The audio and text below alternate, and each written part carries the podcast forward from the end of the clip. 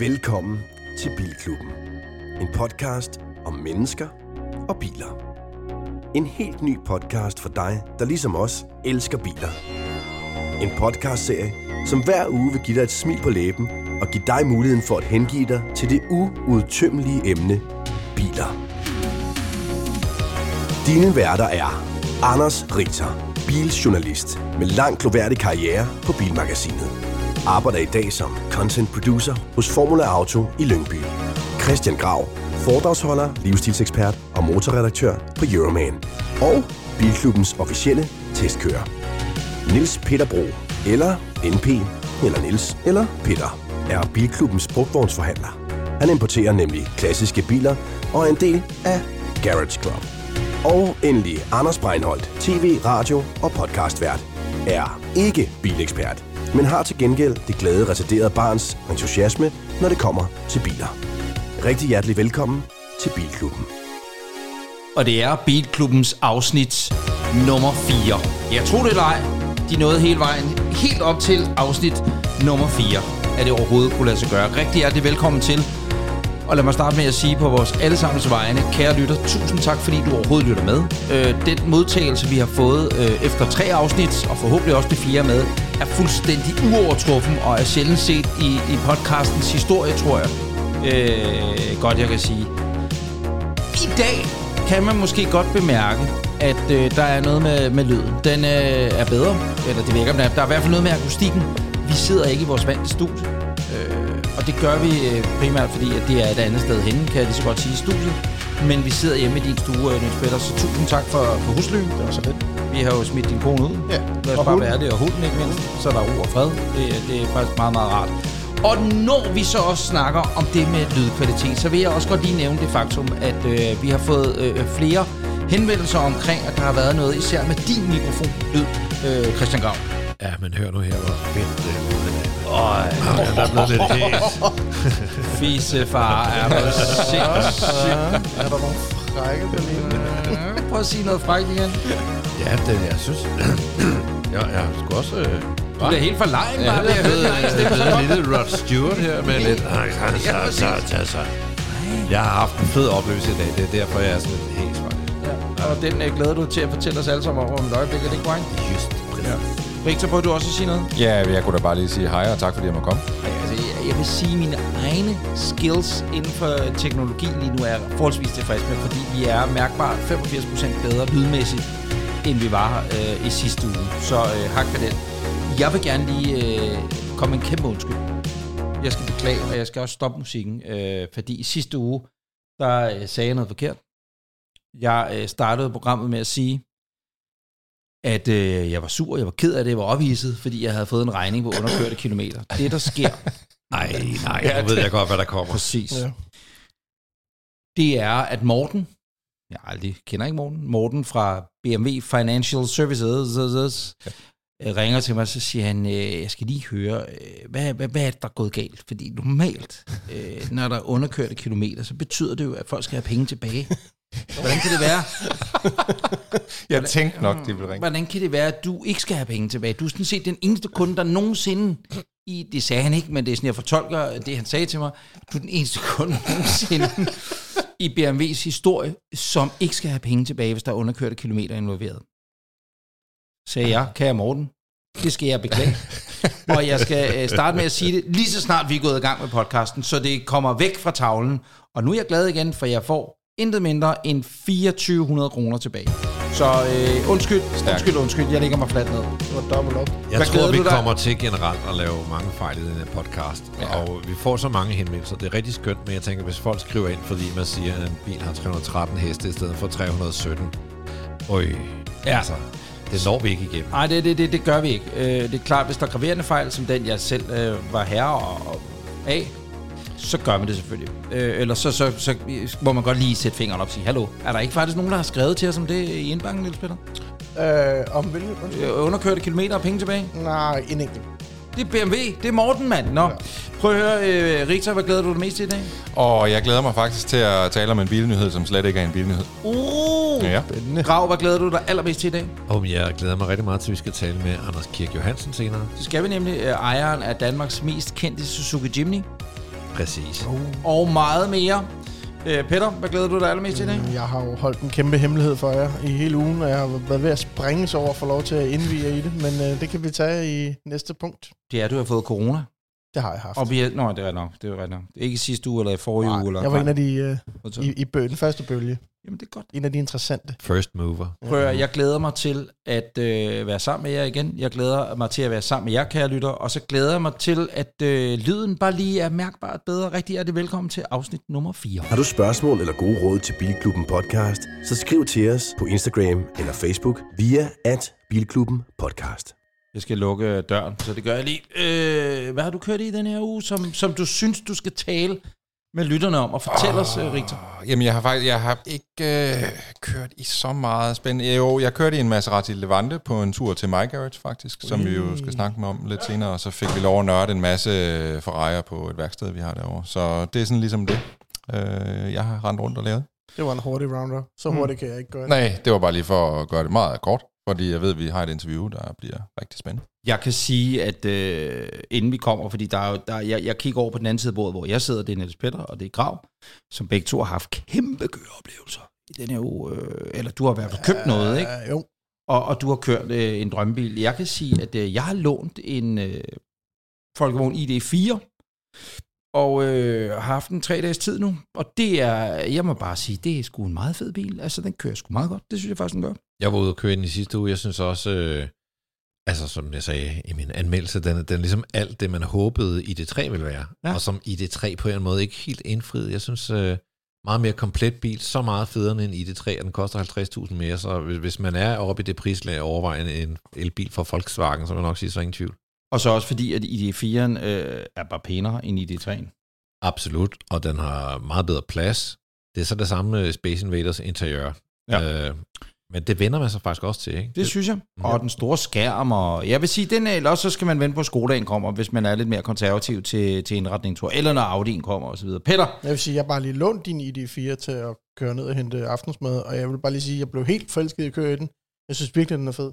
den er Og, også... og så har den det vildeste lysshow af, af noget lygteblink, når man åbner den. Og det giver lidt opmærksomhed. Folk kiggede meget på, da jeg lige tændte den. når man går ud og tjekker baglygterne, når det er mørkt, det er meget flot. Ja, det er ligesom Taycan, den har den der lange streg den, over. Den kører, er- ja, ja, ja, men så skal du se dem blinke. De blinker Jamen, den blinkede. Den er Jeg kørte en uh, e-tron uh, S, som projicerede sit navn og et kæmpe lysshow uh, ud på vejen. Det så så Oh, lige har jeg lige Plus den kører, til. uh, altså det der ambiente lysshow, den kører indvendigt. Jeg har det lige er en også så kommentar uartigt. til, til lys. Øh, Jeg var jo en kort historie, lang, eller lang historie kort. Jeg var med i reklamefilmen for den nye S-klasse 2021-model, der blev optaget i København. Øh, med en af mine gamle Mercedes'er, der skulle agere kejle for den der. Og den nye S-klasse har en feature af, at når du kommer kørende, og det er mørkt, og hvis der kommer nogen, der skal over vejen, og du bremser, så kan du trykke på en knap, så laver den et fodgængerfelt for personen. Ej, hvor det er det rimelig en blæret. liderlig feature der. øh, Det Grav, var bare lige en hurtig... du har kørt. Vi holder den... Øh, hvad mest? Ej, det de er begge to. Det, vi, vi, du har holdt noget hemmeligt for os, Ja. øh, Peter. Ja. Det kommer vi tilbage til. ja. Grav, du har kørt i en af dine... Har, jeg- har jeg lyst til at sige drømmebiler? Eller i hvert fald en... Det er ikke, du har kørt i den hvor lang tid i dag? Jeg ved ikke, om man kan kalde det en drømmebil. Jeg har haft tre timer i en Bentley Flying Spur V8, og øh, jeg kører rigtig mange fede biler, men jeg synes altid, når jeg kommer ind i en Bentley, der er bare noget... Det er sgu en særlig følelse. Det er sådan en af de der biler, hvor man tænker, okay, nu er det noget specielt. Den har, altså, den er så liret, den- og den er, den er endnu mere liret end de andre, jeg har kørt. Den har, den har 3D-læder. Altså, den har læder, som er syet i 3D. Hvad, det forstår jeg faktisk Det, ikke. hvordan kan Nå, man men, sige men, det? det er jo bare sige, der er noget kontur i det, med simpelthen, ja. det går ud og ind. Der er sådan nogle harlekintern, kan man kalde det. Og det har jeg godt dør set. siden, som så har altså faktisk den der stoflighed, at, at det går ud og ind, om jeg så må sige. Ikke? Mhm. Så det er 3D. Så har den en flopping screen, jeg kan ikke huske, hvad det kalder det, men, men, men selve skærmen øh, til interiøret, når du starter bilen, så drejer det lige fra at være sådan et træpanel, bløb, drejer det rundt, så det er en skærm. Det er sådan meget James bond Meget ja. lækkert. Og så har den også det der med, at øh, den der kølerfigur, den, øh, den, den forsvinder ned i bilen, Ja, man det er jo- sådan. Så ligesom på en Rolls. Plus ja. den har de der altså, møg liderlige øh, ventilationsdyse kontakter, som er sådan en Du trækker. knap, man trækker ind Det er og også det der, den, den har sådan den helt rigtige... Ja, men det er det. Ja. det, er Ja, det. friktionen Altså, i... der, ja. Det er svært helt at forklare, men det Ja, har... men, men, men man ikke sige, hvis det var... Nu siger jeg bare noget, som jeg ikke overhovedet kan huske, men det er lidt ligesom, hvis man i gamle dage trak chokeren på en... Øh, Jeg troede, du skulle til at sige noget andet. Nej, men, men øh, Opel Senator, ja. siger jeg bare et eller andet. Noget, altså der var kram, eller noget, man så op til var... En Opel Sinatra. Øh, nej, hed den ikke Senator? Senator, den, jo, jo, den sagde jo, jo. ja, Senator, ja, præcis. Ja. Men, men sådan noget, hvor, øj, det er dejligt at røre ved. Er det ikke sådan Jo, noget? men det, den, det, den det, det er fornemmelse, det, jeg tænker, der er gået, altså, altså der er gået ingeniør måneder på ja. at afstemme modstanden i den der åndssvage knap, ikke? Ja, for det er sådan Plus, meget jeg synes, mekanisk. altså hele ideen sådan. om, at du sidder i en limousine, og så kan den køre 318 km i timen. Kan og den det er det? ikke engang Må på- den det? Eller det må Nej, den jo ikke. men- ikke. Men, Det men kan den. Den lukker ikke af. Jeg har ikke prøvet det, vil jeg så sige. Nej. Men, øh, og det er jo ikke engang performance-version. Der kommer en speed-version på et tidspunkt. Ja, Det er, altså, det, det er bare en vild bil, altså. det er det. Peter, Hold da kæft. øh, i denne her uge har du købt en ny bil. Der, der har været gang i Til dig karusellen. selv? kan jeg Ja, det er nu- det Der er har nu, du virkelig afslører været- det. Der har virkelig været gang i karusellen. øh, jeg har solgt tre, kan vi lige hurtigt. Min gamle Mafia skudsikre Alfa Romeo blev solgt Ej, til den vil jeg ellers gerne have set. svensk samler. Ej, den vil jeg gerne. Øh, den røg i dag. Øh, Speedsteren, der står i garagen derude, 356 Replica, den er også blevet solgt. Og så har jeg solgt min øh, egen S-klasse, øh, fordi at i fredag skete der noget vildt. Eller, jeg kom ned i vores garage øh, på Frederiksberg, hvor vi har vores biler samlet. Som har- hedder... øh, The Garage Club. Ja, tak. Der har jeg sammen med en, der hedder Thomas, som øh, har noget, der hedder Best Car, som er sådan en, der finder de bedste biler til velhavende kunder i Danmark. Altså top fyr, top biler. Der, det bliver virkelig nørdet ned, når de der biler skal hjem og, og flexleases. Og der, det har jeg jo så ikke øh, et budget til at gå med på det, men jeg står altid med krum, men når krummerne kommer tilbage, han har sagt, når bilerne er færdige med de 12 måneder der, så bliver de jo købt, tit købt tilbage igen, og så kan man jo slå til. Og da jeg kom ned i garagen i fredags, så stod den simpelthen faktisk på en af mine pladser, og han er klog nok, ham Thomas. Må du altså snart sige, hvad det er. Ja, men kan du gætte det? Vi er oppe i, vi er i din verden. Er vi det? Jamen, det er, jeg det er jo ingen... 2008, øh, og det markerer den sidste øh. Det er nærmest en den model. omvendt quiz nu. nu. Ja, ja. Tjek, tjek, tjek, tjek. øh, den en 08 sidste øh, årgang af den model, før den fik et lidt mere normal udseende. Det er en S. S hvad? Altså få den- en Mercedes den, S. Kan, ja, den Porsche. hedder S. Man kan, En få den op, man kan få den op, hvor du arbejder. Så er det Ferrari. Maserati. Maserati. Ja. Gran Turismo. Nej, nej, nej, det er ikke Quattroporte. en... Quattroporte. Ja, lige Ja. præcis. Ved du hvad? Ja, vi, vi har også en stående ude hos os, og jeg tænkte faktisk på dig, da jeg, da jeg så øh, sådan brugt en, vi har stående. Så Den det er en quadruporte. Så S. flot. I, Q4 hedder den det? Ja, eller sådan ja, er den S. Den er fed. Er Kopskrog, en sort læder. fed bil. 5,3 meter 4,7 italiensk. tror jeg, øh, Må jeg spørge, Jo, hvad, jo. Koster, meter, ja. hvad koster sådan en? Jamen, jeg har taget den på en flex leasing, så det var faktisk rigtig Men jeg husker det, som om priserne faktisk er sådan Og den er ikke, rimelige. øh, jeg tror, øh, øh, listeprisen for den er sådan noget 175.000 x moms uden afgift. Ja, Og så af, Apropos hurtige limousiner, hva'? Det er det. ah, altså, og det men er altså, bare- jeg satte mig ind, startede den op, ja. jeg Ja. har lyden, jeg skal nok prøve at lægge videoen op Jamen, på vores sociale medier. Det er bare, det er bare noget andet. Altså, Ja. ja. Så kan man diskutere, Jamen, vi, har ja, nemlig, vi har lige øh, lavet, eller vi er i gang med at lave sådan en lydvideo ude i vores Maserati-afdeling, hvor vi går rundt og starter alle bilerne, og der startede vi også en quadruporte. Og det kan godt være, den bliver dyr for mig. Men altså, hey, jeg har altid ønsket mig en... You only live once. ja, Ja. lige præcis. Den det glæder jeg, mig. jeg glæder mig til at se den i virkeligheden. Tak. Prøv at høre, øh, havde du noget, du har kørt i denne uge? Jamen, det var, jeg havde jo ikke kørt så meget. Jeg har faktisk nej, også du- kørt noget med. Maserati, men det var, jeg vil gerne give plads til jer andre lige. Jamen, ved du en hvad? Så er der ingen grund til at snakke om, at det, vi kan bare runde af ved at sige, at det har været en dejlig uge for os alle. Men nu er vi nået til nyhederne, og Christian Grav, du har taget nyheder med. Ja, jeg har taget en øh, uh, BMW iX øh, med, som at, det er ikke den, nej, vi sidder lige og kigger på nogle billeder, det derfor jeg taler, yes.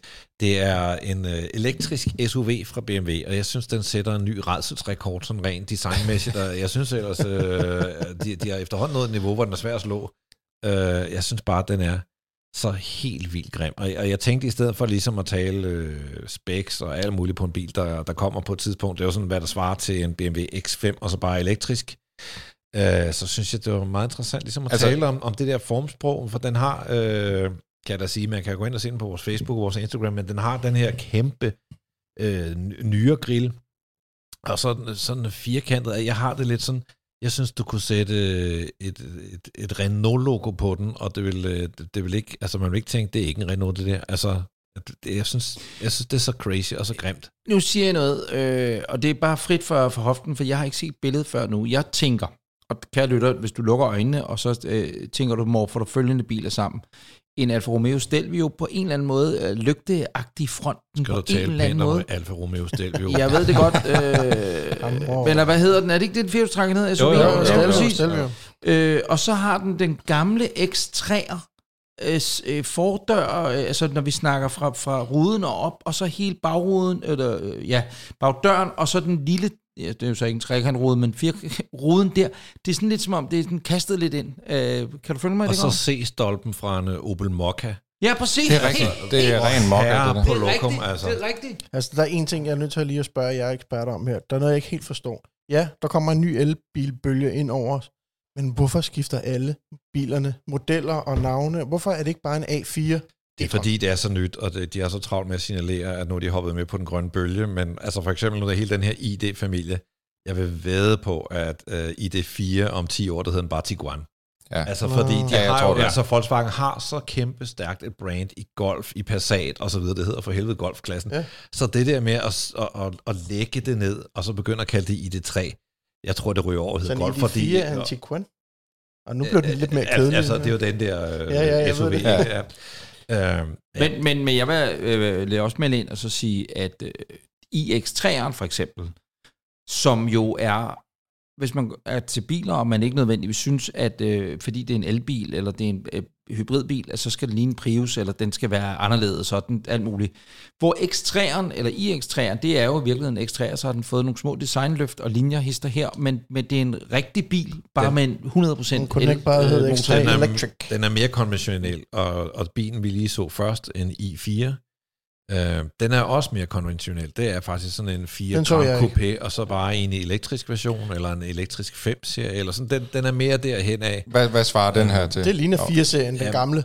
Jamen, jeg vil sige, det er en 4 Grand Coupé, ja. og Ja. så bare elektrisk, ikke? Ja, ja, ja. Øhm, Det ligner også sådan en, en øh, 5-serie. Sådan Det ligner lidt til en Kia Men man kan sige, at jeg kunne egentlig bedre lide altså BMW's i3, altså som, som mere er sådan meget mere spacey og sådan lidt quirky på en eller anden måde, hvor ja. den anden der, du viste, den, Jeg synes i hvert fald, ideen i at putte det design op i en prestigebil, ja. Ja. som den der iX bliver, den synes jeg er dårlig. Mm. Uh, en lille billig, mærkelig, grim uh, elbil, mm. det kan man måske forstå, men, men altså en stor, dyr, grim elbil, Mm. det er sgu ikke rigtig godt. Altså. Og, og hvad er dyr? Nu har vi jo hørt i program 1, at gennemsnitsprisen på en dansk elbil er 408.000. Ja, altså den her iX'er, den ligger i sådan noget 700.000 for en i40, og så kan du få en i50. Den har så også øh, 600 hestekræfter, tror jeg, som så ryger op i, ja, mere på, altså 900 eller sådan noget. Hvad hedder i4'eren? Hedder den i4? Den hedder, hvad hedder i4? Ja, den hedder hedder i4, ja, i4, ja, korrekt. Øh, man kan jo selvfølgelig se dem på vores Instagram og Facebook øh, profiles, som hedder Bilklubben Podcast.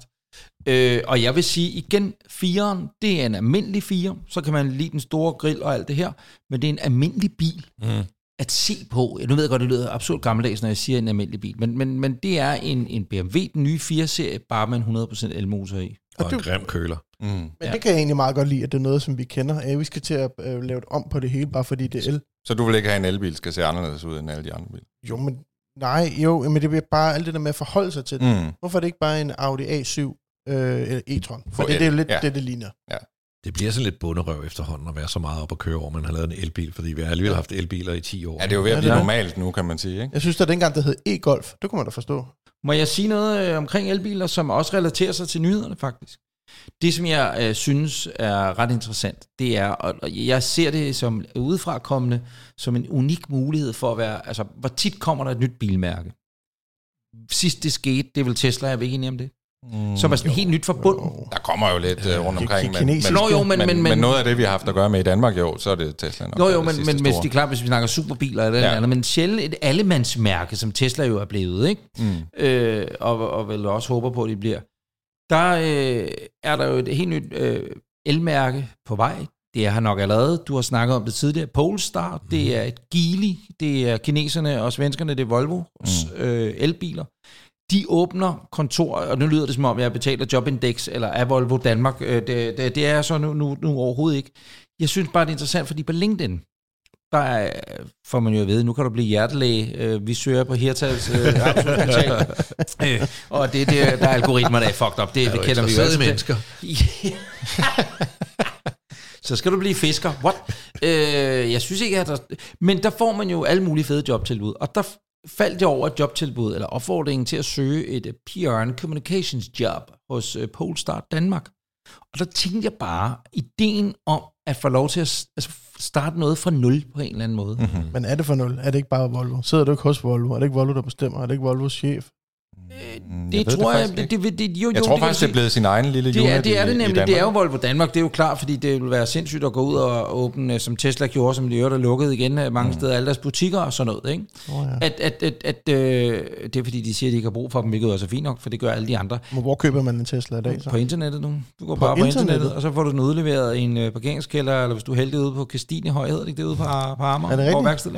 Jeg har faktisk kørt den der Polestar 2. Ja, og, og og, det er der, er, det. og der er meget Volvo i den. Den er bare lidt grimmere. Ja. Øhm, ja.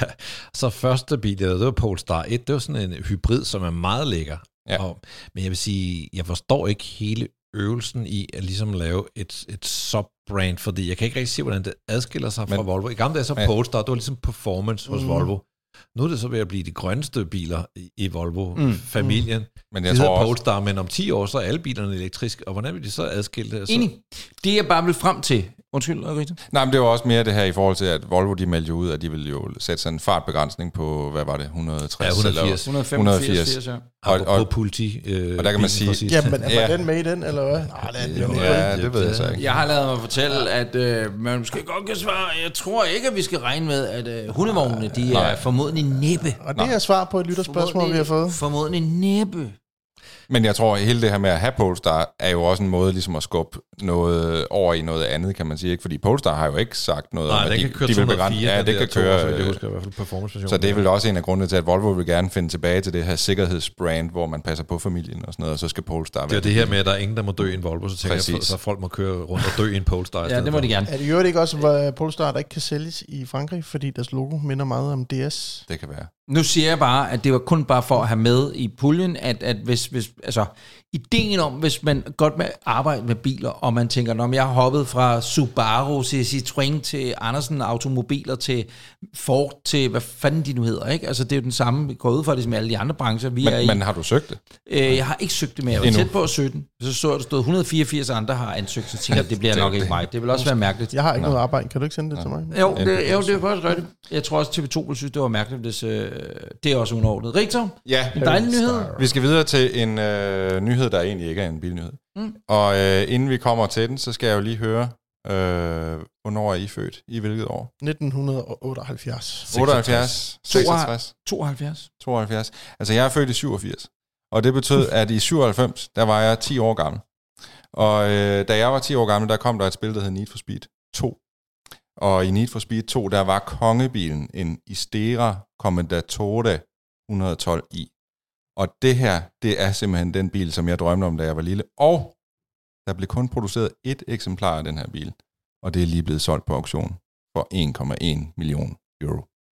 Og det var bare den nyhed, jeg gerne ville dele med jer. Det ligner sådan en, vi kan jo se den på et billede, at den ligner sådan en blanding af en Lotus Elise og en Jaguar.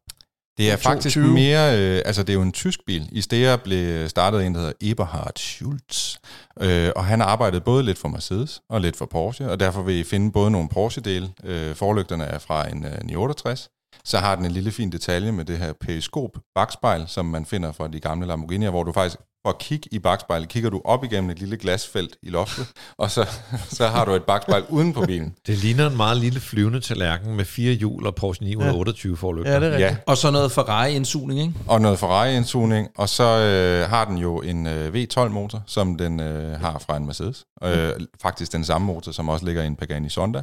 Så det er en superbil med stort S. Hvad, hvad årgang er vi her? Vi er i sådan noget 92-93. Mhm. Men der blev kun produceret en, og den har jeg altså været vild med lige siden jeg var lille. Og nu så jeg den igen. Og øh, ja, men jeg synes bare, det er Så det vil sige, at den er gået for 8 millioner kroner cirka. Ja, Og skal vi det, spare? det, nej, men jeg skulle til at sige, at det er ikke billigt øh, i forhold til, hvis det er den eneste, der er. Jamen, det er svært. Altså, Istera er jo sådan et mærke, der har lavet få andre modeller, så det er jo sådan lidt svært at prissætte en Istera. Altså, øhm, Hvilken hvad, hvad, auktion blev den solgt på? på en Sotheby's auktion. Ved Ja. man, hvem der har købt? Nej, det, det er typisk ikke Skal vi lige lave en sådan, lytter øh, efterlysning? Ja, sætter, sætter du derude og altså, har Altså, købt øh, den her, så Så vil vi gerne prøve den. præcis. Jamen, øh, det var nyhederne. Var det det? Øh, ja, var det ikke det? Jo. Jeg tror sgu ikke, der er mere at komme efter. Det var hurtigt overstået i dag. Ja, det synes jeg. Har du spørgsmål eller gode råd til Bilklubben Podcast, så skriv til os på Instagram eller Facebook via at Bilklubben Podcast. Så skal vi uh, til uh, lidt lytter roundup. Jeg har ikke givet uh, segmentet et ordentligt navn nu, men det kan jo komme. Vi har simpelthen fået så mange gode uh, feedback, mange beskeder. Rigtig, rigtig mange har skrevet til Grav, til hans grav, uh, gravkasse. Hans brevkasse. Gravkassen vil faktisk være et fedt navn. Også fordi, at det er en postkasse. Også kendt er som det? kiste. Gravs.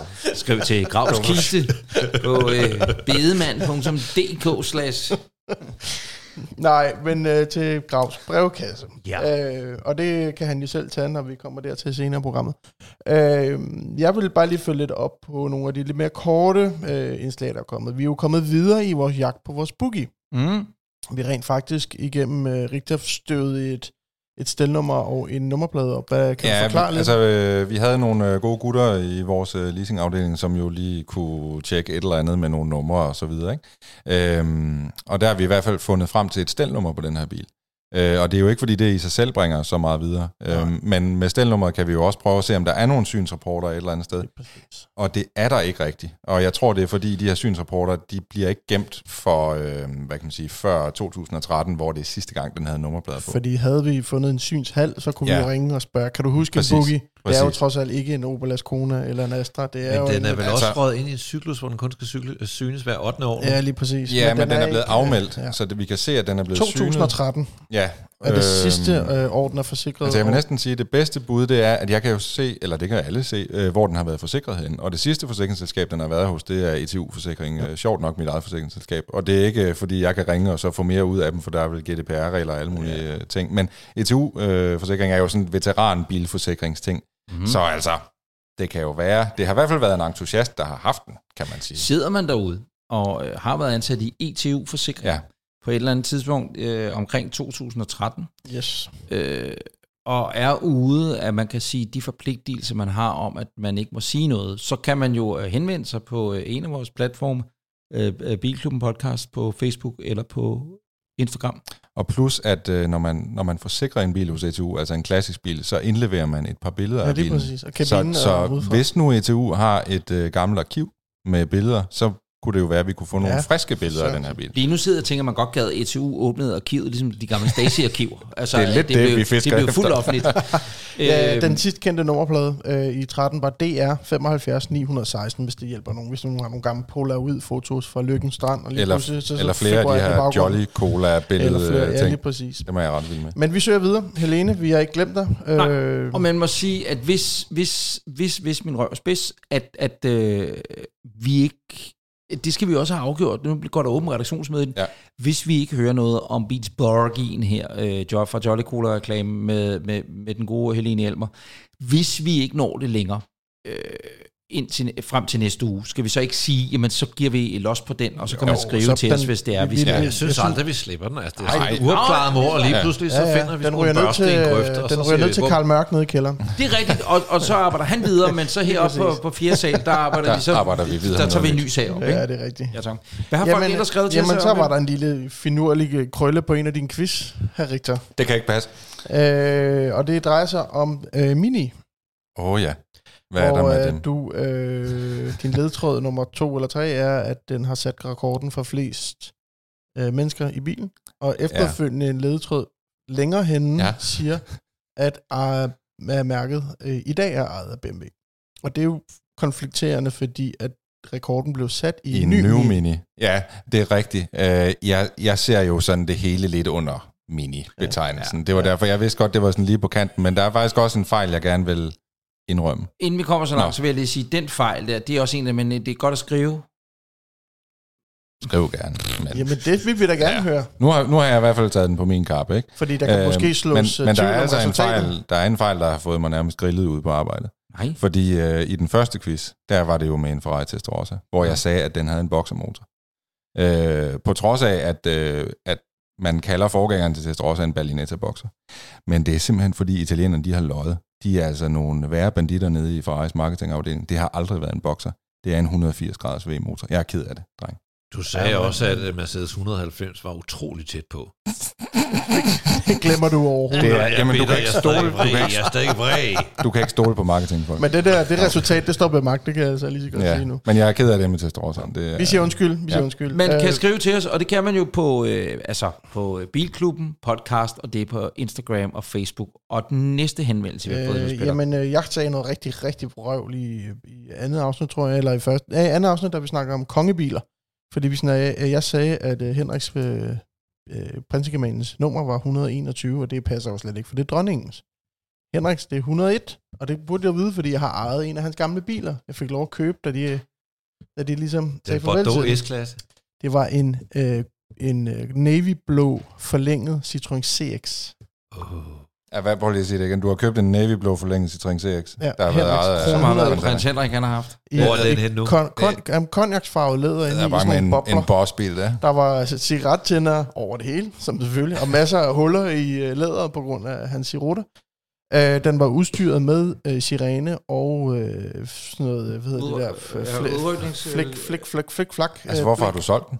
Jamen, fordi at den, var, den havde det ikke så godt. Nå. Og find, så kom der Må jeg fem... gætte? Hydraulik? Ja, ja. Men der kom Den- fem øh, unge gutter fra Citroën-klubben, som købte den og har lavet noget, der hedder Foreningen for Krone 101 øh, Bevarelse. Man kan følge dem på Facebook. Og de har simpelthen øh, skilt den til atomer, og nu er ved at sætte den fuldstændig i stand, Sejt. og så skal den på museum. Og det er dem, der har skrevet til os. Og det, øh, Formoder fakt, jeg. nej, der var en, der skrev til mig og sagde, du skulle lige kigge på den her forening. Så jeg ved det godt, jeg var næsten med til at stifte den her forening. Er der Så mere, øh, Peter, fra Der Indien? er rigtig, rigtig meget. Øh, ej, der er lige to punkter mere. Øh, vores kære Olsenbanden-bil, vi havde med i sidste. Ja. Den er blevet solgt. Øh, nej, det er Skide godt, er fan gan med tæt, tæt på. Øh, jeg fik en henvendelse fra... Øh, Socialdemokratiet har købt den. jeg fik en øh, henvendelse fra noget, der hedder The Honing Collection, som er den her nye øh, bilmuseum, der blev bygget ud i Søborg. En gammel Velux-fabrik, man har øh, bygget om for et meget, meget, meget højt millionbeløb øh, af to øh, brødre, Honingbrødrene, og deres øh, far ejer noget, der hedder Vestjyllands Bilmuseum, som er en stor bilsamling. I, jeg ved ikke, om I kender det. Jo, af, navn, og jeg har også Ja. ja. hørt om Honing Collection. men de har lavet det her ude, som er sådan en Mad Men-univers, og de øh, øh, henvendte sig til mig for lige at få nummeret på Kasper, der har den her, fordi det vil jo være en, en god øh, øh, addition til deres museum. Jeg vil sige, hvis jeg har et, åbnet et bilmuseum for hele øh, familien Danmark, så vil jeg da nok også kunne se noget interesse i at have Rosenbaden-bilen. Øh, men de diskuterer pris, og så vidt jeg har hørt til, så var de måske et stykke fra hinanden, men det kunne da være, at de fandt hinanden. Jeg ved Så- godt, hvad prisen er. 700.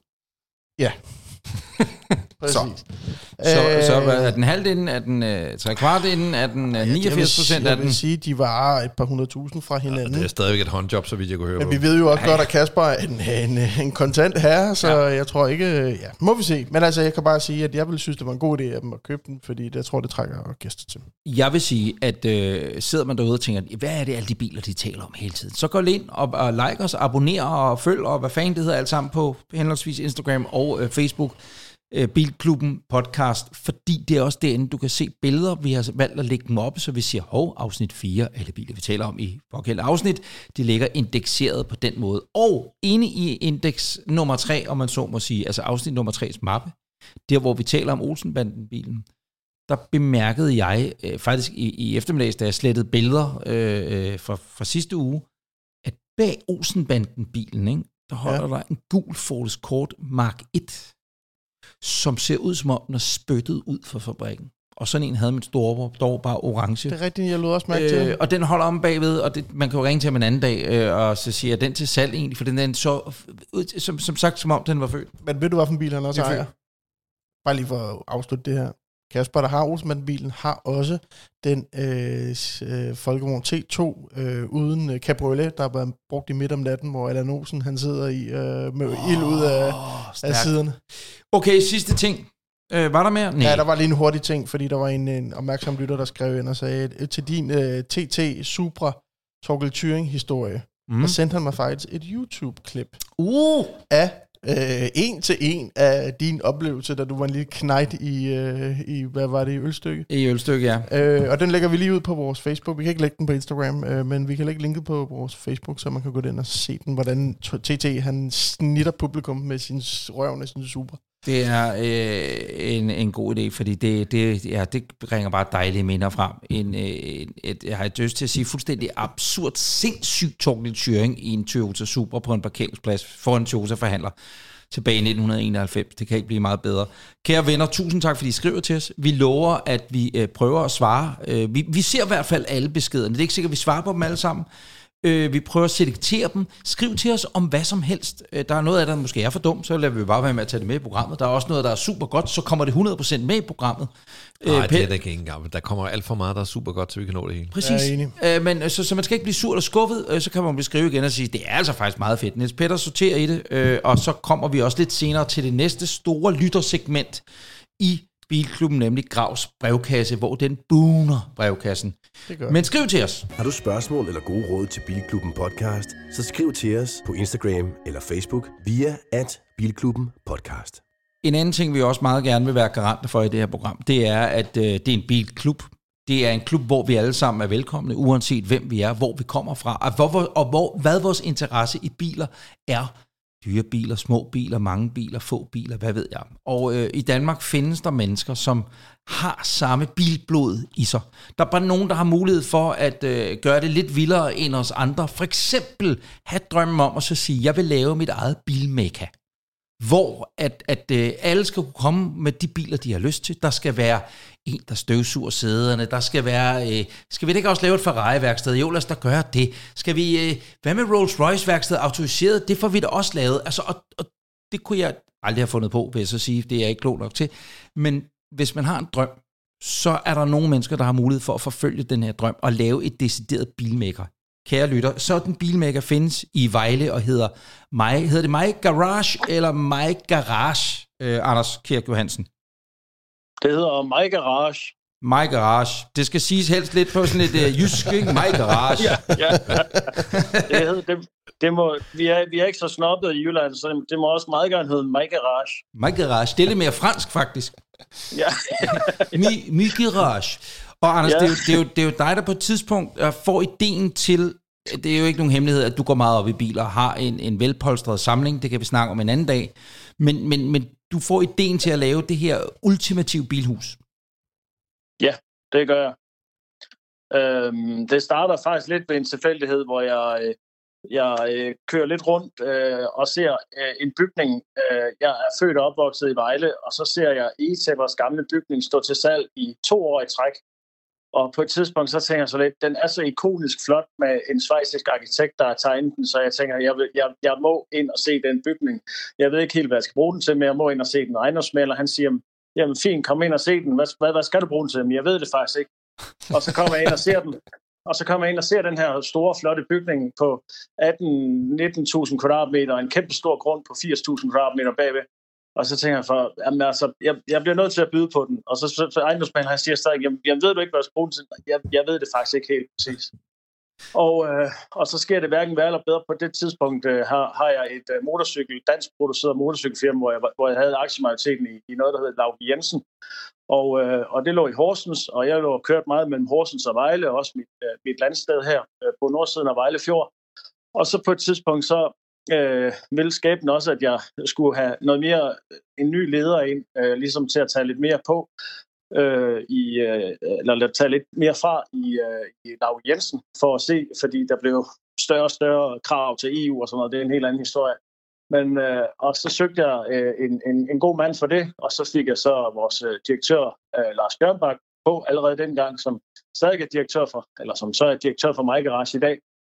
Og han gik med nogle øh, tanker om et lignende projekt, og jeg havde været nede og se øh, Motorworld i Stuttgart, og havde også været nede og se Remise og det gamle Mejlenværk og det der. Og, øh, og vi tog sådan en tur rundt og så alle fire steder der tilbage i 2014, og så sagde og kæft, hvor kunne det være fedt, hvis vi kunne skabe et sted som det i Vejle. Og der sker der jo så det, at du tilfældigvis øh, jo lige så har en ejendom, kan jeg forstå, eller kan jeg så forstå på historien nu, som du ikke rigtig vidste, hvad du skulle bruge til, og så står det, jeg kan jo ikke sige, at Niels Peter, som jo er med i klubben her, hvis, hvis han havde set den, så har han lavet en Frankis Pizza der. Det kan jeg lige så godt sige. Alle ledige fucking ejendomme i hele landet skal jo have sig være en Frankis Pizza efterhånden. Men det, det, er, det, det er et tidsspor. Men Anders, så i 2014, så starter I så, øh, og prøv lige kort at beskrive, hvad det er for dem, som ikke ved, hvad det er for et sted. Ja, vi starter, i, øh, vi starter, vi køber den i 2014, overtager ejendommen i 2015, efter at blive lavet en ny lokalplan, fordi alle, alle er sådan lidt ud på, hvad du vil lave, et bilhus du vil lave, er det opbevaring af biler, hvad, hvad, hvad, hvad handler det her om? Og, uh, og, og, og det, det, altså, huset, der er mange spørgsmål til huset. Huset skal være et motormekka, det skal være et sted, hvor alle kan komme, alle kan se biler, der skal være biler til salg, der skal være service, der skal være, være mulighed for at reparere biler. Altså, vi har fat i en autolakker i dag. Vi, vi, vi, kan, vi, kan, vi kan køre en, en skramlet bil ind i den ene ende. Øh, Crashpoint kan rette den ud. Køre den ind til AH Autolak. Man kan køre hele vejen igennem huset i dag. Øh, man kan få opbevaret sin bil. Man kan sætte den til salg over på den anden side af gaden. Altså ikke lidt på den anden side af gaden, men i samme hus. Og man kan få den serviceret. Og så er der også det element, Øh, der hedder social, at vi skulle gerne være et socialt sted for at komme, hvad enten man er mere med i huset og med i vores gentleman's garage ved at lege sig ind med en glas, altså så leger man en glasboks, så får man sin bil opbevaret optimalt, sikkert og godt og trygt og så videre øh, i de her glasbokse, eller man kan være med i noget andet klub. Men lige så meget social, at det har hele tiden været øh, meningen for mig at skabe et sted, der var usnoppet, og som, hvor, hvor alle skulle føle sig velkommen. Lidt ligesom et levende bilmuseum, kan man sige. Altså sådan et mere interaktivt, hvor der sker nogle ting, og det skiftende, der, der er skiftende biler inde, så er der måske øh, 10 nye biler ind, den ene der, den anden ud, og så videre. Noget, der kører til service, og noget, der har været til opbevaring, noget, der er solgt, og så kommer der nyt ind. Sådan så, altså, sådan så man også skaber en stemning af, at det er et levende bilhus, det er et levende museum, det koster ikke noget at komme ind. Alle folk kan parkere. Man kan gå ind, og så kan man se, hvad man, hvad man gerne vil derinde. Om man bare vil trække en kop kaffe i en automat og gå en tur, eller om man reelt set vil købe eller sælge en bil, eller, eller gøre endnu mere ved det. Og det, jeg godt kan lide ved, personligt ved ideen her, der tror jeg, vi alle sammen er enige rundt om bordet her også, det er, at øh, folk har tendens til, at når det handler om de lidt dyre biler, så kan der godt gå sådan lidt, oh, altså man, man gemmer det lidt væk, fordi man, altså, måske nogen kan være bange for, hvad, hvad de tænker om ens øh, bilpark og så videre. Og det sker jo ikke et sted som mig Garage. Der er alt jo tilladt. Altså det er jo den barnlige glæde. Det er super nørden. Det er hele lortet, der er samlet et sted, formoder jeg ligesom, ikke? Jo, altså det, det er ligesom den her passion omkring motor. Så det er, øh, det er mere det, man samles om, end hvem man er, eller hvad man laver, eller hvad ens baggrund er det, det, det skal være det her sted, hvor at, at kommer man ind med sin øh, passion for motor, om det så er nærmest, man kommer på en Puk Maxi, eller man kommer i en, i en gammel øh, Citroën øh, Mihai til 50.000 kroner, som jeg personligt faktisk også selv synes er en ret fed bil, eller man kommer i en supersportsvogn til 20 millioner kroner. Øh, det skal ikke være, der skal, der skal, der, altså passionen er den samme i huset, det er mm. det, der helst skulle binde det sammen. Anders, øh, du er jo gæst nummer tre, tror jeg, eller interviewer for nummer tre, passer det ikke meget godt, tror jeg, sådan noget den stil øh, i Bilklubben her, det er afsnit nummer fire, og vi havde aftalt fra start af, at vi vil spørge alle vores gæster om, uanset om det er en politikommissær fra Rigspolitiet, om det er dig, eller med filen det nu måtte være, hvad kører du i til daglig? Og der kan man jo så sige, altså, hvis du lige kort skal sige, hvor mange biler har du, tror du? Skud på taskerne. Skud på taskerne. jeg holdt op med at tælle, der er noget 10. Ej, jeg tror, jeg, Men, jeg, tror, jeg, jeg, tror, jeg, jeg, tror, jeg har et, altså 35, 35, 33 eller sådan noget. Modtaget. Og derfor stiller jeg dig spørgsmålet på vegne af alle værter ja. i Bilklubben. Og jeg ved godt, det er lidt absurd spørgsmål at stille til en mand øh, med plus 30 biler. Hvad kører du i til daglig? Altså, nu vil jeg så sige, at det er jo mange af dem, der er, der er veteranbiler og biler, som er ældre dato, som jeg tager ud en, en, en søndag i solskin øh, og, øh, og så videre. Havde du, havde, du spurgt, havde du spurgt for to år siden, så har jeg helt klart sagt, at det var en Toyota Land Cruiser. Uh, så jeg har været kæmpe fan af Toyota Land Cruiser i 20 år, men de kan ikke levere den model mere på det danske marked. Jeg havde den store VX100 efter ja. VX200. Øh, så i dag er det en uh, Gelendewagen. Uh, jeg har en, en skøn G63 uh, AMG fra 2015, som er den sidste model, inden der kom den helt nye model. Det er din, øh, det er din favoritben? Ja, jeg må sige, øh, sådan til at, at, at tage hunden øh, med ind bag i og køre ud i... Jeg er jo også landmand og har også skovbrug og sådan noget, og elsker det, elsker naturen. Så øh, at skal ud og besigtige øh, landområder og, og skoven, øh, såvel som at køre ind til mig garage eller min, min, min sysler her i ja. lokalområdet af Vejle, øh, så er det helt klart den bil, jeg tager. Ah, Anders, nu er det sjovt, du siger, at du er stor naturelsker, og du elsker at køre rundt i området og så videre. Og det leder jeg så hen til, at du jo ejer af Danmarks mest kendte Suzuki Jimny, som øh, øh, du kører i en sø her for din egen sø, skal lige siges, for en måneds tid siden. Og øh, jeg, jeg tror, vi alle fire her rundt om bordet øh, følger dig, Anders, på, på Instagram. Og jeg skal sætte med love for, at det kogte. Jeg tænkte, om det er en af de dejlige ture. Anders, han er ude at køre i skoven. Øh, han er nede ved vandet. Din dejlige hund, Pibi. Det følger jeg. Jeg kan faktisk være dybt forelsket i din hund, Pibi. Øh, en dejlig hund. Og, og, og man, man, det er bare sådan en almindelig dag hos øh, Anders Kirk Johansen, indtil at den fucking Jimny, den så holder midt ude i søen. Prøv lige at fortælle os, vi ved godt, hvad der sker, det er, at den sidder fast i søen, men jeg, jeg vil godt spole frem til, det er Anders, øh, øh, kan, du, kan I huske, da man tog kørekort, så fik man at vide, at hvis du kører i vandet, ikke? Mm. så forhold dig i ro. Ja. Vandet, du kan ikke, det, vandet presser jo på ruderne, så du ikke, og så ruller du stille og roligt ned, når du er nede på bunden af Storebælt. Fuck af, jeg var panikket 2000 gange. Men jeg for, for, formoder, det har været lidt den stemning, der har været inde i Jimnyen. Ja, det kan jeg godt følge dig i. Altså, øh, altså nu, øh, først og fremmest var det jo, var det, var det jo et uheld. Jeg havde jo øh, været ude af målisen, og jeg ved ikke, øh, hvem, hvem der havde bildt mig det ind. Det, det var formentlig øh, min egen dumhed, eller med mig selv, øh, i forhold til, at isen var tyk nok. Så, så, så, så det var jo vidderligt et, et uheld, jeg begav mig ud i. Øh, jeg havde jo kørt rundt nogle runder på isen og så videre, og set, at den var fin nok, og så tænker jeg, nu prøver jeg at skulle lave det her driving on ice, hvor de, hvor de power slider ud og sådan noget. Og, sådan Suzuki er jo en skøn bil, øh, selvom den ikke har så mange hestekræfter.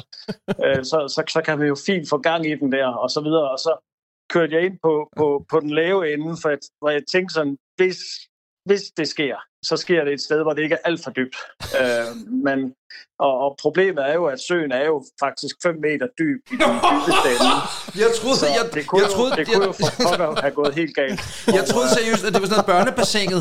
Det havde jeg ligesom fået fornemmelsen af, at det var, det var, det, det var, det var sådan lige til, til knæhaserne, og så 5 meter, det er jo fucking Loch Ness uhydet border, mand. Jamen, altså, jeg, dengang jeg så, den bræst ned med bagenden, og så stod den der, som også billederne viser der, Øh, og så var det ligesom om, at jeg øh, prøvede at få døren lidt åben, og det kunne jeg ikke, og så måtte jeg kravle ud af vinduet. Jeg havde heldigvis fået rullet vinduet ned, og motoren blev slukket og så videre, så Øh, og, og heldigvis øh, kunne jeg kravle ud, og jeg havde faktisk lige sat Pippi af, fordi hun, hun var med rundt lidt der, så tænker jeg, hun gerne lige løbe og jage øh, lidt en hare eller nogle hænder eller et eller andet. og så, så hun løb ved siden af der, og så øh, kunne jeg så kravle ud af vinduet og op oven på taget af bilen og, og mase mig op på isen. Helt seriøst. Jeg må indrømme, jeg, Men Anders... jeg, var, jeg, jeg pustede noget. Jeg var sgu noget rystet, for jeg, jeg havde også tænkt på det, at hvis nu bare slækker ned, så var der reelt set en chance for, at isen og døren og vinduet sad fast. Så jeg, altså, kan I forestille jer, hvis, hvis isen sidder op i øh, sådan en halv vindueshøjde eller sådan noget, så, så, så vil det jo også skabe problemer for mig for at komme ud. Ja, ja. Jeg, jeg kan ikke lade være med at tænke, Anders, øh, og, og det, det kan godt være, at du ydmyger dig selv ved at svare på spørgsmålet, men da du er kommet øh, ud, jeg kan forestille mig, at man kommer ikke så elegant ud af sideruden på en Jimny, ting nummer et, øh, og, og, og 0 Man er nok også lidt ligeglad, hvis bilen er ved at synke, hvor det er elegant. 0 grader koldt vand er, er faktisk øh, stiger op langs dine bukser. Øh, øh, du har ikke engang lyst til at pisse i bukserne for at holde varmen, man vil bare væk. Du kommer ud af sideruden, men hvordan krabber du dig så ind over isen? For jeg, jeg, vil, jeg vil tænke, Altså, okay, ned og ligge på alle fire komme ind, fordi forestiller du, du brænder igennem, eller gik der sådan nogle tanker igennem hovedet på dig, eller var det bare run, run, run, væk fra isen? Altså, faktisk vil jeg sige, at jeg havde været ude på isen nogle gange, og havde gået rundt på den, hvor den føltes sikker nok. Så, så, så, så jeg, jeg tænkte, jeg skulle simpelthen bare op, og eftersom forhjulene stadig stod på isen, så håbede jeg på, at isen holdt. Og så, så sprang jeg så over på isen, og så gik jeg så også ind. Okay. Så da vi sådan gik ud igen for at få det der tog i isen, så havde jeg faktisk, det kunne man ikke se, men så havde jeg faktisk et tog rundt om maven, fordi så siger jeg til, så siger jeg til en øh, medarbejder, jeg har, så siger han, du må sgu trække mig i land, hvis jeg bryder igennem isen nu. Så. ja, tak. men, øh, men Anders, jeg, jeg, jeg må, må indrømme, at jeg var ret imponeret over, da bilen holder øh, under, nærmest under isen, at øh, lys og blinklys virkede under vandet. Det kunne ja, jeg se det på de... forstår jeg heller ikke.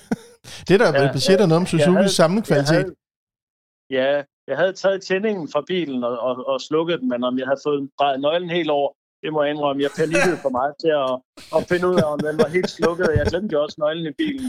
Øh, så øh, motoren gik i hvert fald ikke, og, og, og så gik den jo ned der, og, og så jeg ved ikke, jeg tror, den, der er nok gået noget, noget det var heldigvis færdspandet ind i det der system der, så det, så begyndte vi jo både at dytte og blinke og alt muligt. Men Anders, den er jo kommet op, og det er jo her, vi så kan komme med breaking news, om man så må sige. Den er jo kommet op, og så lever øh, Jimny'en i dag. Er vi ikke enige om det? Hvad, vi fik den op, og vi tog den ind i uh, garagen og lod den tørre weekenden over, og uh, mandag prøvede vi at sætte... Skal man lægge den i ris ligesom en iPhone, eller hvad er det? ja, det er tæt på. Så satte vi ny strøm på, og så lige pludselig så uh, begyndte den bare at køre, og så var der et eller andet, der plaskede helt vildt bagved, og det var selvfølgelig så udstødningen, der blev fyldt med vand, så der stod sådan en, en vandstråle ud bagved, men vi fik den i gang, vi kørte en tur rundt, og det var alt sammen nu er den, op på, uh, nu er den lige op ved Toyota her, den lokale, Øh, nej, undskyld. Øh, ja, ja, Suzuki. Suzuki. Ja. Det være Suzuki. Suzuki. Øh, lige for at få øh, øh, rettet en enkelt bule ud eller to, og så er den lige så fin som ny, men... Øh, Skifter man den- interiør i den? Skifter man, er der sæderne? Er der et eller andet, hvor man siger, eller nu ved jeg godt, at sæder er et stort, og især bagsædet, i den, selv i den nye Jimny, det er jo bare lige, øh, jeg ved ikke, en spåndplade med, med en lille smule øh, stof over, ikke? Men, men så der er ikke så meget, der skal tørre, øh, tænker jeg, men, men, men har du skiftet noget i den overhovedet? Jeg kommer til at skifte en øh, siderude, og så kommer jeg til at skifte øh, den her infoskærm, hvor man kan se, øh, hvad hedder det, K- CarPlay og Ja. ja. telefon og navigation og sådan noget. Og, øh, så, og så kofangeren, og så skal der rette en spule ud og så lidt maling. Er det, en, er det en forsikringssag? Og det er det hele. Ej, jeg, jeg betaler selvfølgelig selv. Åh oh, ja, det, gad, det opkald gad jeg godt vi at har, høre. Vi har ikke, vi har ikke engang vil, vi har ikke engang vil spørge forsikringsselskabet. Det var, det var vist min egen dumhed. Det vil Så- ellers være stærkt at ringe til, til Kolan, eller hvor filen du er på Prøv at Anders, det er, det er Danmarks mest kendte Jimny, og øh, øh, tusind tak, fordi du vil øh, fortælle os historien. Her i Bilklubben, der har vi det, der hedder en 5-car challenge, 20 stjålet fra X-Factor. Øh, 5-car challenge. Og vi startede det i sidste uge, jeg ved ikke, om du har nået at høre afsnittet fra i sidste uge, Nej, men det er en af dronningens... Øh, øh, nej, hvad var det? Det var, en, det er det var, det var Olsenbanden-bil. Olsenbanden-bil for helvede. Undskyld. Jeg kan godt se Det- dronning i Olsen. Det er øh, Olsenbandens bil, som er en af de fem garager lige nu. En plads nummer to i garagen, det får øh, Danmarks mest kendte lille Jimny. Øh, og får lov til at holde det ind. Om du synes, det er en ære eller ej, det håber jeg næsten, du synes. Øh, fordi det, og det, det synes jeg så er en flot ære. Tusind tak for det. ja, det var så lidt. Anders Kirke Hansen, tusind tak, fordi vi måtte ringe til dig. Ja, velbekomme. Må I vi, er ringe til, må vi ringe til dig en anden gang? Fordi nu, det, nu prøver vi Jeg også har ligesom... flere spørgsmål. Altså, fordi det er bilklubben, og hvis du har lyst til at få et æresmedlemskab, så kan vi jo også godt snakke om det, hvis vi må ringe en anden dag. I er altid velkommen til at ringe. Det er en stor fornøjelse. Tak, Anders. Tusind, tusind tak, og held og lykke, og hils Pibi mange gange. Ja, det skal jeg gøre. Tak, Tak. for det. Tak. Hej. Hej. Christian Gravs store brevkasse. Ja, nu Gravkasse. skal vi sgu til det. Jeg synes, det er godt nok. Gravkasse. Det er lidt spændende, fordi øh, noget af det ligger på min telefon, så vil jeg have ringet til Hans Kirk på, og Ja. som også er ved at løbe tør for strøm. Men anyways, der er, kommet mange, der er kommet mange skønne spørgsmål ind i den brevkast, det er der virkelig, og jeg vil ønske, at vi kunne nå dem alle sammen. Det bliver sådan en kliché, men øh, det vil jeg virkelig, øh, og vi kan bare ikke nå dem alle sammen. Men jeg, jeg, jeg, har nogle yndlingskategorier, som jeg bliver ved med at vende tilbage til, og så derudover så dukker nogle spørgsmål op, som, øh, som jeg bare ikke kan stå for. Blandt andet er der et fra Niklas Berndt Jensen, som skriver, kan man blive ekskluderet fra at være bilentusiast, hvis man kører i en bestemt bil? Jeg har altid set mig selv som bilinteresseret og ikke mindst entusiastisk. Jeg deltager ofte i træf og bilmesser, blandt andet Teknik Classic i Essen, når, når der ikke er corona. Jeg har dog oplevet, at siden jeg blev ejer af en Smart Fortwo 0,8 CDI, så er jeg mange blevet ekskluderet fra at kunne kalde mig bilentusiastisk. Jeg er øh, simpelthen ikke længere fin nok til dette prædikat på grund af mit ejerskab. Endvidere skal jeg virkelig forsvare mit valg af bil, som udelukkende er økonomisk. Derfor vil jeg gerne spørge jer, er der nogle bilmærker eller bilmodeller, som I mener diskvalificerer en fra at kalde sig entusiastisk, altså en, som går op i biler, eller er det min omgangskreds, den er galt med? Og øh, der vil jeg sige til dig, Niklas Berndt, øh, vi får mange spørgsmål, øh, og vi må sortere i dem, og der har vi simpelthen valgt simpelthen kun at besvare spørgsmål fra bilentusiaster. Så have det godt, Niklas. Det var det.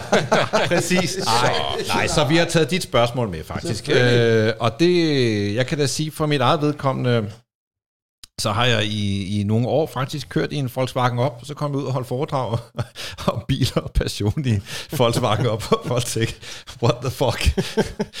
men jeg, men, men øh, jeg har det sådan, ja, for mig findes der to slags biler. Der er dem, der kan få min puls til at stige, og så er der dem, der ikke gør noget som helst ved mig. Og, og hvis man ikke har overskud, det kan være økonomisk eller energimæssigt til at have en krævende bil, så, så, kan, så har jeg det sådan, så kan man sgu lige så godt bare tænke, Nå, men, øh, hvilken bil gør jobbet? Øh, og før, øh, før den op, der havde jeg en Jaguar XK8, som ved Gud var krævende. Bare spørg Anders Breinholt. øh, øh, øh, ja. Øh, og, øh, og der var også en skilsmisse indover. Ikke fra Anders Breinholt dog, men ikke desto mindre. Der var Ny motor. forskellige. Så jeg var faktisk rigtig glad for den øh, op. Og bare for at sige, øh, jeg, jeg synes egentlig, det er helt naturligt, at man har en vekselvirkning mellem entusiastbiler og mere plain biler. Ja. Og derudover så vil jeg personligt sige, at en uh, Smart for 2, det er jo for så vidt en entusiastbil derhen, at uh, man betaler en vis pris for at have den her, tænker jeg ikke økonomisk, uh, men, men altså, det er jo en meget upraktisk bil, og du kunne da få billig bil, som kunne noget mere. Uh, og jeg tænker også, nu ved jeg ikke, hvad de kører, de her folk, der håner dig, men jeg er ikke i tvivl om, at en Smart Fortwo, det er en bil, man vil kigge på øh, om 30 år og tænke, hold kæft, hvor er den sjov, altså. Det er bare ærgerligt i København, at du ikke må parkere den, ligesom i Paris, at du må kæmpe med røven indad. Det er, så får du parkeringsbøde. Det er lidt trist. Ja. Øh, var der nogen, der ville tilføje noget her? Jamen, jeg har...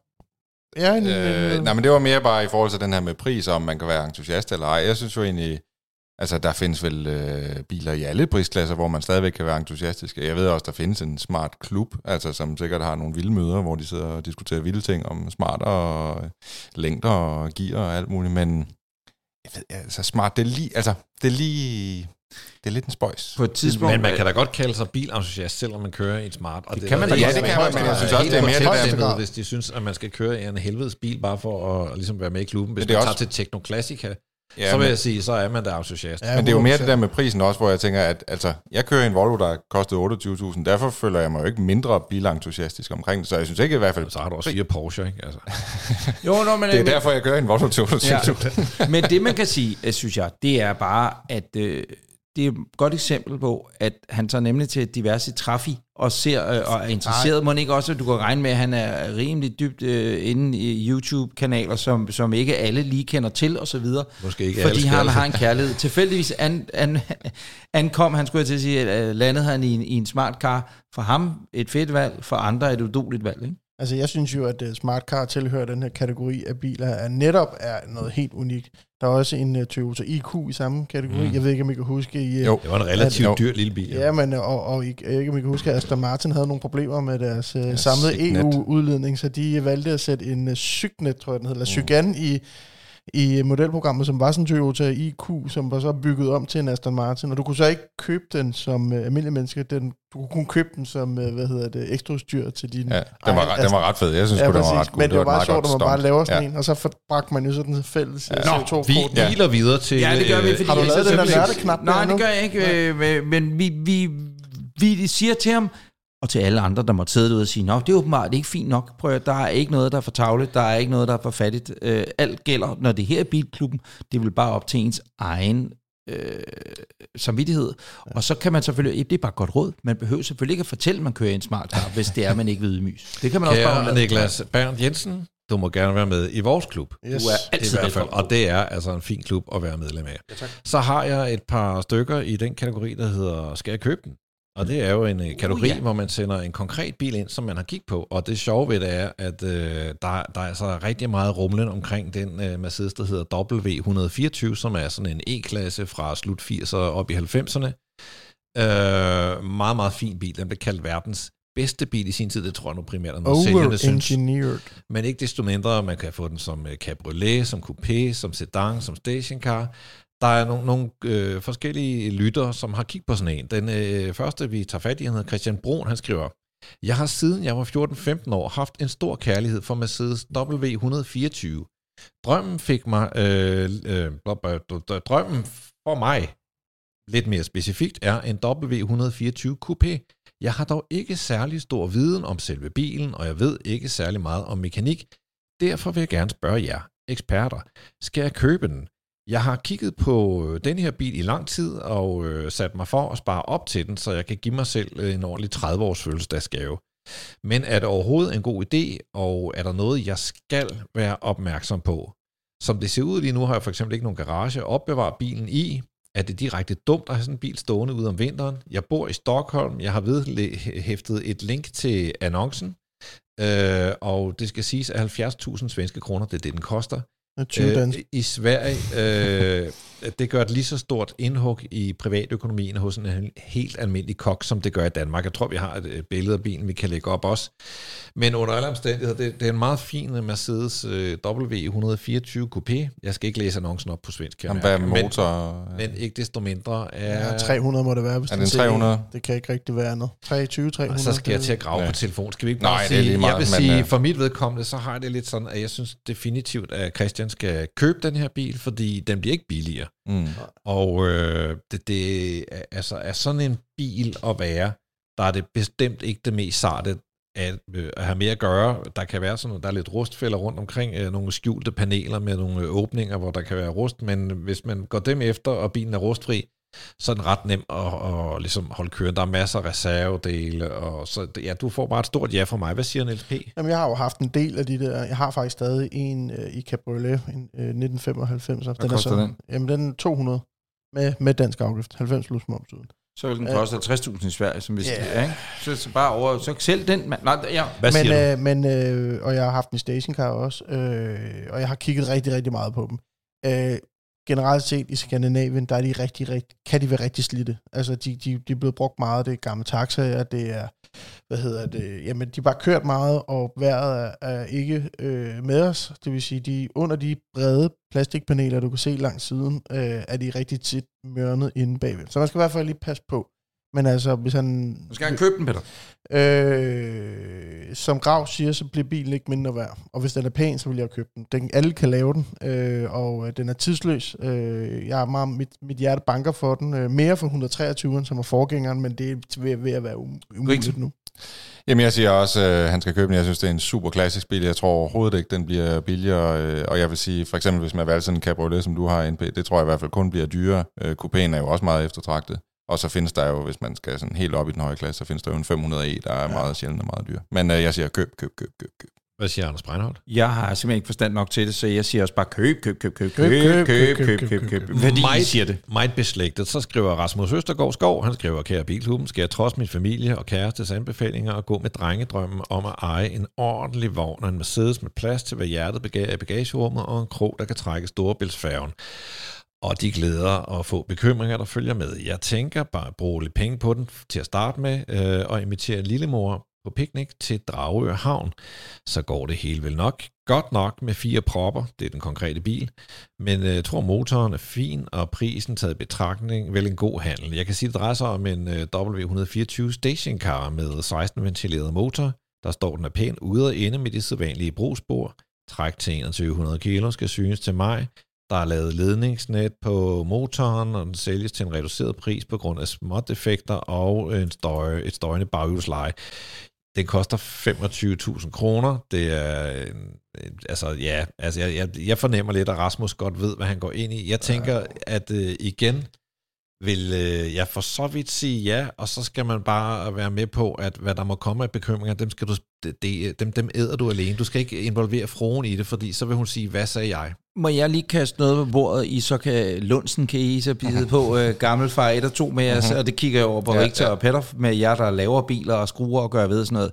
25.000, det lyder som et godt køb. Fed Mercedes, hvad har vi? Men den ender jeg med at koste 125.000, ja, gør den vi, ikke det? øh, det, vi, Jo. vi opererer i vores branche med det, vi kalder money pets, og det her, det er en oplagt kandidat. Hvis du ser Mhm. på, øh, altså den Mercedes, den er gennemknippet. Hvis du kigger på den, uoriginal fælge, uoriginal blinklys, der er rigtig, rigtig mange ting på den bil, der ikke er, som da den kørte ud af fabrikken, hvilket gør, indikerer, at den har været i hænderne på nogen, som ikke har behandlet den ordentligt. Øh, en bil til 25.000 kan hurtigt koste 125.000, som Anders siger. Så heller brug, find, tag mobil, øh, lån øh, 30.000 af din tante, whatever, og så find en dernede, der er sundere, fordi det der, Det tror jeg, du bliver ked af. Og det er mobile.de for folk, der ikke skulle være klar over det. Der er jo forhåbentlig også lyttere, som ikke er, som, som er blevet podet af, af bil. Øh, drømmene ved at lytte til Bilklubben. Mobile.de, det er vel måske verdens største, i hvert fald Europas største øh, bil, bilside for brugte biler. Hvad siger Anders? Richter? Jamen, jeg tror, øh, jeg er faktisk rimelig enig med NP i den her, fordi der er bare nogle biler,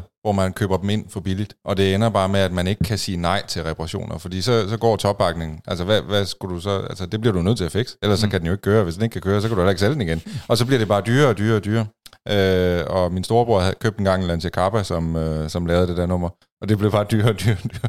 Og det var helt forfærdeligt, og til sidst så måtte han køre det til skrot. Og, og det er bare så ærgerligt. Så jeg siger, nej tak. Find en, Nej, en god bil. Eller 25.000. hvad. Jeg synes bare, det er længe Jo, men siden, det er jeg har set til Men det er, det er bare indgangs... Øh, det er altså bare indgangsbilletten, det er de 25. 25. Første fix er gratis. Men du skal jo så også lige tænke på, at sådan en bil som den, den er dyr i vægtafgift, den er dyr i forsikring, den er dyr i, rep- altså den er dyr, dyr, dyr. Ja, specielt hvis du ikke kan noget som helst selv. Ja, så hver gang, og, og du ved, små defekter, det kan jo altså Men- være alt muligt. Ikonisk Breinholt, hvad siger du? Nu kan klubben lige tale videre derovre imens. Jamen, jeg siger det, at jeg også tror, at jeg øh, vil sige pænt nej tak, øh, uden at vide noget som helst om. Men jeg tænker bare, 25.000 lyder for godt til at være sandt.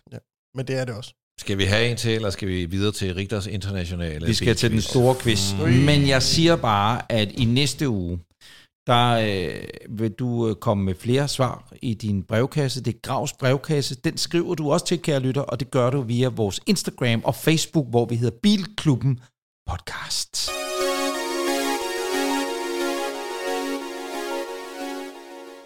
Men nu. Det, som jeg øh, ved flere og flere mennesker, ikke kun i Danmark, men også i Europa. Faktisk er vi jo ret store i Schweiz. Kan, er det ikke i Schweiz, Peter? Du har set en eller anden øh, dum vi oversigt er, over podcast. Nej, vi er nummer... Er det i Holland? Holland er vi nummer 9 på alle det er ret fedt. automotive po- podcast. Der har været to Hvordan? afspilninger i Holland, og derved er vi altså nået op på anden pladsen. Og det tror jeg primært er på grund af det, vi skal til nu, kære lytter. Det er Anders Richters helt store, fænomenale, helt igennem exceptionelle store bilquiz. Og hvordan er det, den foregår? Jamen det foregår ved, at der kommer øh, otte ledetråde, eller i hvert fald op til otte ledetråde, og hver af de ledetråde skal ligesom lede jer på sporet af den bil, jeg tænker på. Og øh, I får selvfølgelig nogle pluspoint, hvis I gætter rigtigt. Rigtig mange pluspoint. Og I får nogle minuspoint, hvis I gætter forkert. Og det gør I jo ret tit. Og jeg fører selvfølgelig en samlet score. Og til sidst på sæsonen, så finder vi ud af, hvem der er den absolute bedste. Kan vi få en mellemscore øh, for nuværende? Bare lige se, hvor er vi henne? Fik grav 3 10 point sidst. Øhm, jeg mener, at øh, det er Grav, der fører med 15 point. Mm. Øh, NP, du har 5, og Breinholt, du har minus, minus 5. Det er meget lige tal. Jamen, det er det. Og jeg håber, jeg har regnet rigtigt, ellers så kommer vi med en rettelse. Kan du sige noget overordnet, inden vi kaster os ud i ledetråd nummer 1? Det kan jeg overhovedet ikke. Jeg håber bare ikke, at I gætter den for hurtigt. Jamen, øh, her er ledetråd nummer 1. Den kom i to karosserivarianter. Den kom. Det kunne jo være sjovt, hvis du var en Mercedes 124, ikke? Men det, gør- Udelukker. det er jo Ja, den ikke. kom i fire. Den kom. Så det vil sige, at den øh, laves ikke længere? Øh, det, det, Det må ikke stille de der spørgsmål, Anders. Nej, det ved jeg heller ikke, hvorfor du vil stille det på den måde. Nå, det er rigtigt. Vi skal også starte tiden. Jeg må godt spørge, så længe, Det at, forkert, øh, Anders. så længe tiden ikke er startet, så må Anders, jeg godt spørge. Du skal... Nej, jamen, så længe tiden ikke er startet, så Nå. må jeg godt spørge. Nu, nu Jeg kan godt lide, at du prøver at udlede noget af, jeg siger den. Ja. To karosseri-varianter. Jeg vil gerne have ledetråd til, før jeg giver det. Ah, jeg men det kan jo godt have været en... øh, Sedan og en stationcar. Altså, Eller en lukket og en åben. Det er... Det, det, lyder meget øh, plausibelt, Skal vi ikke bare gå videre til ledetråd nummer Ja. to, for jeg tror Jo. ikke rigtigt, vi kommer derud. Nej. Der er produceret 47.588 eksemplarer af modellen. Vi er en coupé og en øh, cabriolet. Det er 100%. Kan det være 911? Det ville være et rimelig stort åbent spørgsmål for ham at tage, ikke? Men kunne det være 911? Er det Nej, et der er gæt? vel også en takke. Er det et gæt? Nej, det er ikke en gæt. Jeg snakker Men til dig. nej, men vi, vi spørger hinanden, er det, er, det en, er det en dyr bil? Er det, Det må ikke stille Det ikke svare. spørgsmål. Altså, du, hvis, du, hvis du spørger om noget, så bliver det jo et gæt. og det er jo en ja-nej-ting, så det Du er har sådan gættet, lidt så. helt op ad bakke. Jeg har ikke gættet. Men, Nej. men jeg siger det bare til dig, det kunne det godt være. Men der er jo også en takker. Det kunne godt være, det var en tredje. Ja, men jeg vil sige, skal vi køre en ledetråd nummer 3? det Ja, synes lad os jeg. gøre det. Ja, lad os gøre det. Modellen blev lanceret to år før den legendariske Ferrari 250 GTO. Så vi noget længere tilbage. Og GTO'en, den er lanceret i slut 60'erne? 67, tror jeg. 6, 67. Så 65. Kunne det være en... Kunne det være en... Kunne det være... Altså, når vi gætter, så gætter vi jo ikke sammen. Vi kan godt Nej, tælle det er sammen, faktisk, men- altså, det er, jo, der nogen, der øh, det er jo lidt sjovt, at de tror, at det at de er et samlet hold, for det, Nå, men man kan godt- det tæller Man sig. det, indtil man så stikker af, ikke? Grav har jo ikke sagt noget siden ligesom ledetråden. Tour de Nej, men det er fordi, det er fordi Grav han sidder på guldet her, ikke? Fordi Han er han, øh, han Han er er ham med flest point. Han er klog. Ja, Jeg har jo råd til at gætte, ikke? ja. Breinholt, du, du har jo ikke råd til at gætte. Jeg siger ikke noget. Jeg sidder bare og sætter uret på. Ved I hvad? Jeg vil gerne I, I, gætte. I, får en ledtråd med. Det er det? ledetråd nummer Ja, ja. 4 nu, ikke? Den blev øh, oprindeligt bygget i England. Okay, jeg Volvo gerne gætte. P1800? Det er fandme rigtig Grav. Åh! Hold kæft, det er stærkt. Ej, mand. Sagde jeg gerne Ja. vil gætte? Ja. Du skal ikke sige, du gerne vil gætte. Du skal gætte. Nej. Det er altså, det er altså stærkt, det havde jeg ikke lige regnet med. Mand, hvor er det Jeg sindssygt. sagde, jeg ville gætte, Hvor men jeg vil ikke gætte på det. godt gået. Nej, du ville have gættet på noget andet. Så er det godt, du ikke gættede Jeg vil have gættet på en, en hvor er det godt gået, Ja. det der. Det der. Hvad Skal- du I på, lige det var, det var en Amin Jensen. Nej, Nej. en Jensen. Eller en Jensen. Skyder os nogle flere ledetråde. Der er ingen point. De i sidste ledetråde, det var altså, øh, man kender til et eksemplar af modellen, der har kørt over 5 millioner kilometer. Ja, det var en Volvo P1800. Og den blev verdenskendt, da Sir Roger Moore kørte i den ja, i i The, The Saint. Saint. Og den kunne fås med et særligt overgear, overdrive, som var en slags femte gear. Det var også en ledetråd. Og den sidste ledetråd var, at øh, fabrikken netop har relanceret modellen i en meget skrab blå kulør. Ja, det skal fra de lade være med. Polestar. Det skal de lade være med. Kære øh, Anders Richter, det var en pan, pan, fantastisk quiz. Hvad øh, betyder det så, Grav? Han, hvor er han henne nu? Han får Han- fuld, fuld Altså, point Grav her. han er oppe på 25 point nu. Det var med svin. Og Ja. Peter, hvor er du henne? Jeg ligger stadig på 5, for jeg nåede ikke at gætte på Jensen. Altså, det skal siges, der var jo ingen, der gættede ud over Grav, og han gættede rigtigt. Så Ja. det er jo jeg godt lært, klar. vi har jo lært af det, at man ikke skal skyde afsted med Jeg gør det sværere næste gang. Kære lytter, du har lyttet til Bilklubben, en podcast om mennesker og biler. Vi håber, at du nyder vores selskab. Vi nyder i hvert fald, at du gider at uh, lytte til os. Det her var afsnit nummer 4, optaget den 17. marts 2021. Husk at kontakte os, øh, og det gør du jo altså på Instagram eller på Facebook. Vi hedder Bilklubben podcast, og så abonner gerne på det, du har hørt her. Det gør det meget federe, og det er ligegyldigt, om du hører det hos Spotify, eller om du hører det hos Apple Podcast. Tusind, tusind tak for nu. Det har været en kæmpe fornøjelse. Så høres vi ved igen næste uge. Du lyttede til Bilklubben. Har du spørgsmål eller gode råd til Bilklubben podcast, så skriv til os på Instagram eller Facebook via at Bilklubben podcast. Musik og intro Autospeak af Thijs Andersen. Det er mig, og jeg er ikke interesseret i biler.